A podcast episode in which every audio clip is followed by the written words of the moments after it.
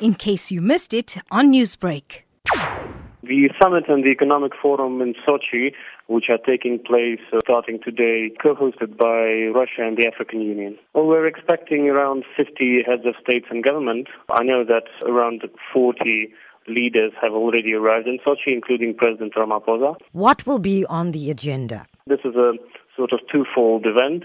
The Economic Forum, which includes hundreds and thousands of business people, entrepreneurs, government officials as well, people from science, culture, it will encompass very wide variety of issues to be discussed. So there are over 50 discussion panels to be held. And then there is the summit that will include the official part with the participation of the heads of states and government. The entire spectrum of Russia-Africa cooperation will be reviewed, deliberated on, and a framework for future cooperation will be worked out. Russia's ties with Africa declined with the collapse of the Soviet Union in 1991, and in recent years, China has emerged as a key foreign power on the continent.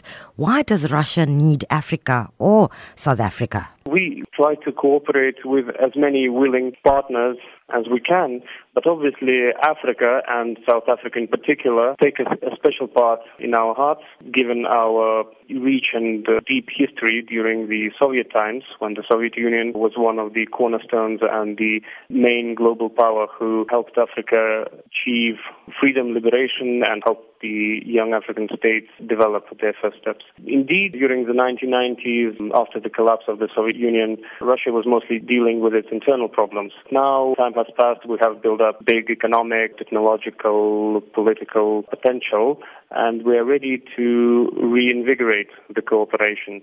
Obviously, Africa is a rapidly developing, rapidly growing continent with huge opportunities, continent of opportunities, they call it. And South Africa is one of the most developed countries, a part of BRICS, our strategic partner. The fit is natural.